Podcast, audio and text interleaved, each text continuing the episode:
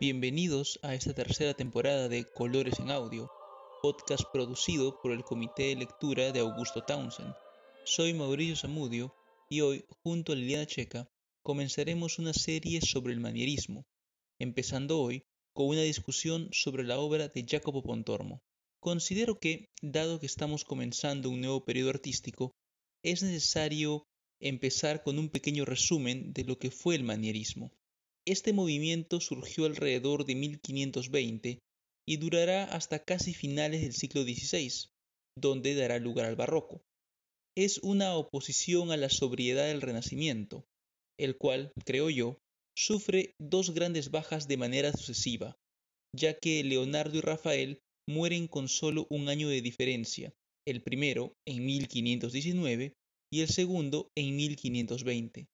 Da Vinci ya era un hombre mayor pero Rafael tenía tan solo 37 años y, en este punto, quizás muchos años de carrera por delante. Le sobrevive Miguel Ángel, quien dominará el mundo del arte a tal punto que muchos artistas posteriores lo querrán imitar. Y es esta forma de pintar, a la manera de Miguel Ángel, lo que le da el nombre al movimiento. Citando la primera parte de la frase de Oscar Wilde, la imitación es la forma más sincera de admiración. Centrémonos ahora en lo que ocurre en el mundo en estas épocas. 1520 es un año importantísimo, no solo por la muerte de Rafael y el inicio del manierismo, sino también por muchos eventos importantes. Por ejemplo, en México, los aztecas deponen a Moctezuma como emperador ya que consideraban que se había convertido en un títere de Hernán Cortés. El primero de julio de ese año, los españoles intentan abandonar Tenochtitlán de noche pero son descubiertos. La batalla subsiguiente recibe el nombre de Noche Triste, pues fue una derrota para las tropas de Cortés, quien, algunos dicen milagrosamente, logró escapar y reorganizar sus fuerzas. En el Sacro Imperio Romano, lo que hoy conocemos como Alemania, Lutero recibe la bula papal que lo insta a retractarse de sus opiniones sobre la venta de indulgencias. En diciembre de ese año, el reformador alemán quema su copia de esta bula en un acto público. El 3 de enero de 1521, el Papa León X lo excomulga formalmente. En el Imperio Otomano ocurren cambios en el gobierno. A la muerte del sultán Selim I en septiembre, le sucede su hijo Solimán, quien más tarde, para agravio de la Europa cristiana, sería conocido con el sobrenombre de El Magnífico. Y digo para agravio de Europa, pues Solimán fortaleció al Imperio Otomano, llegando a aniquilar a las fuerzas húngaras en la batalla de Mohacs en 1526, causando así la eventual caída de Hungría y, tres años más tarde, en 1529, ponerle sitio a Viena. Si la capital austríaca no cayó, fue porque las constantes lluvias evitaron que los otomanos usaran armas de fuego con la efectividad mostrada en otras batallas, por ejemplo, en la toma de Constantinopla. Resalta también la figura del conde Nicolás de Salm, un veterano de la batalla de Pavía, quien lideró las defensas de la ciudad y, aunque se encontraba en gran inferioridad numérica, logró repeler los ataques de las tropas de Solimán. Siguiendo con la discusión sobre 1520, este año es también importante por lo ocurrido en el extremo más austral de las Américas. En noviembre de ese año, tres barcos al mando de Fernando de Magallanes logran cruzar un estrecho que une los océanos Atlántico y Pacífico. Este estrecho, bautizado como el Estrecho de Magallanes, fue por años un secreto de Estado para la corona española. Recién en 1578, Francis Drake, el corsario inglés, por el que Felipe II ofrecería 20.000 ducados, alrededor de 7 millones de dólares, en la actualidad, cruza el estrecho y enciende las alarmas en el virreinato del Perú ante un posible ataque inglés. Ahora, después de ver cómo este año de inicio del manierismo es tan importante, quedamos en manos de Liliana Checa, quien, como ya dijimos, nos hablará un poco más sobre la obra de Jacobo Pontormo. Buenas tardes, soy Liliana Checa. Bienvenidos a esta nueva temporada de Colores en Audio. Como les anunció Mauricio, hoy empezaremos a hablar de un periodo de la historia del arte cuyo propio nombre genera ya cierta incomodidad. El arquitecto, escultor, pintor y biógrafo florentino Giorgio Vasari acuña la expresión a la manera de Michelangelo refiriéndose al estilo del artista que con su talento hechiza a todos sus contemporáneos.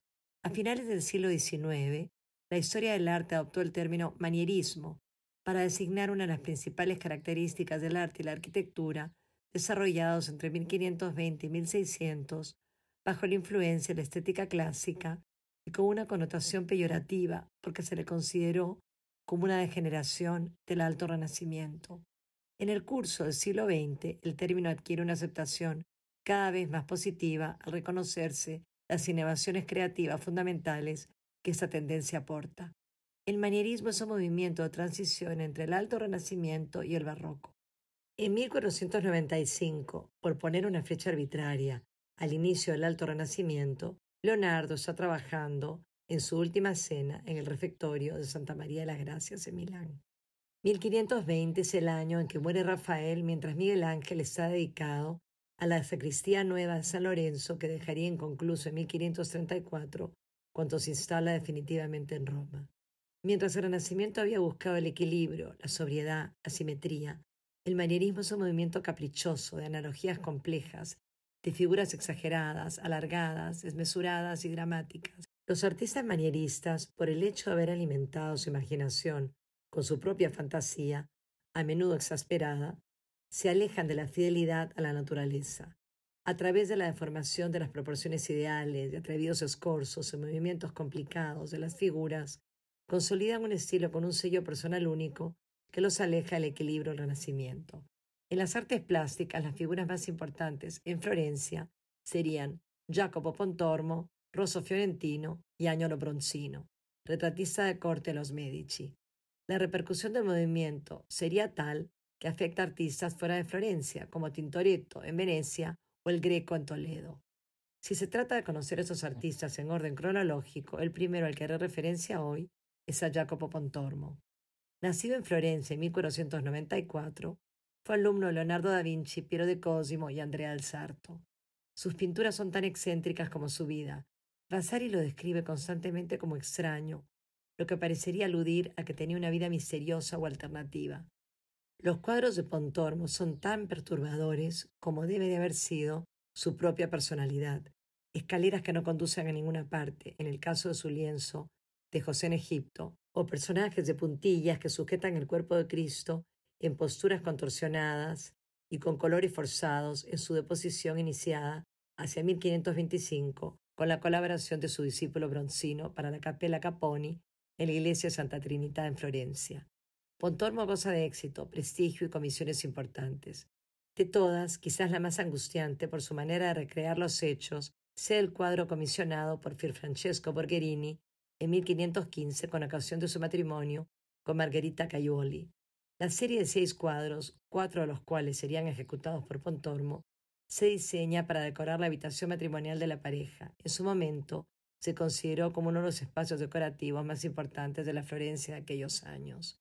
Este cuadro, al lado de toda la serie, recuenta la vida de José en Egipto y todas sus vicisitudes y aciertos a lo largo de un ciclo narrativo. En el primero, desordenadamente, se representan varias escenas en un espacio desconcertante. En otra escena, de las cuatro bastante complejas en las que parece estar dividido el cuadro, José introduce a su padre al faraón mientras en la siguiente escucha una petición sentado en un anda.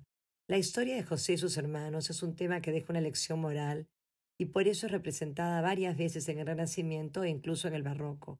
Vas a recordar que es una de las planchas de la puerta este del baptisterio de Florencia, a la que Miguel Ángel llamaría digna de ser la entrada al paraíso. José es el menor de once hermanos que le tienen envidia porque goza la predilección de su padre, Jacob. Los hermanos lo venden unos mercaderes y le muestran su túnica bañada en sangre al padre diciéndole que un lobo lo ha matado. El padre llora su muerto mientras en Egipto José es vendido a Putifar. Cuando la esposa de éste se enamora de José y él la rechaza, ella lo acusa y es encarcelado. Es ahí donde comienza a soñar e interpretar sueños. Cuando el panadero, a quien José había anunciado su liberación, escucha el sueño del faraón en que siete vacas gordas son devoradas por siete vacas flacas y siete espigas de trigo buenas destruidas por las malas, el panadero se acuerda de José. El faraón lo libera de la cárcel y José interpreta que habrían siete años de sequía y siete años de bonanza, por lo que hay que guardar trigo en los graneros. José se convierte en el administrador del reino y reconoce a sus hermanos cuando estos vienen a comprar trigo. Para volver a ver a su padre, esconde una copa de oro en la alforja del hermano menor Benjamín y pone como condición que el mismo padre tiene que venir a buscarlo. Es la historia del perdón y la reconciliación, una que no perderá vigencia a lo largo del tiempo. Los otros tres cuadros pintados por Pontormo para la misma habitación de los Borgherini serán menos complejos que el primero, pero con un manejo del color bien arbitrario y exagerado, propio del manierismo. Otro cuadro desconcertante es la deposición para la capilla Caponi en la iglesia Santa Felicità en Florencia. Es una deposición sin cruz en la que los personajes sujetan a Cristo en posiciones imposibles, en cuclillas y más concentrados en mirar al espectador que en su labor. El hecho que Pontormo tuviera comisiones tan importantes es solo un indicio de lo bien considerado que sería el manierismo en Florencia. Su pupilo Bronzino sería el pintor oficial de la corte de Cosimo I de Medici, Gran Duque de Toscana. Pero eso y es tema otro episodio. Nos despedimos hasta la próxima sesión de Colores en Audio.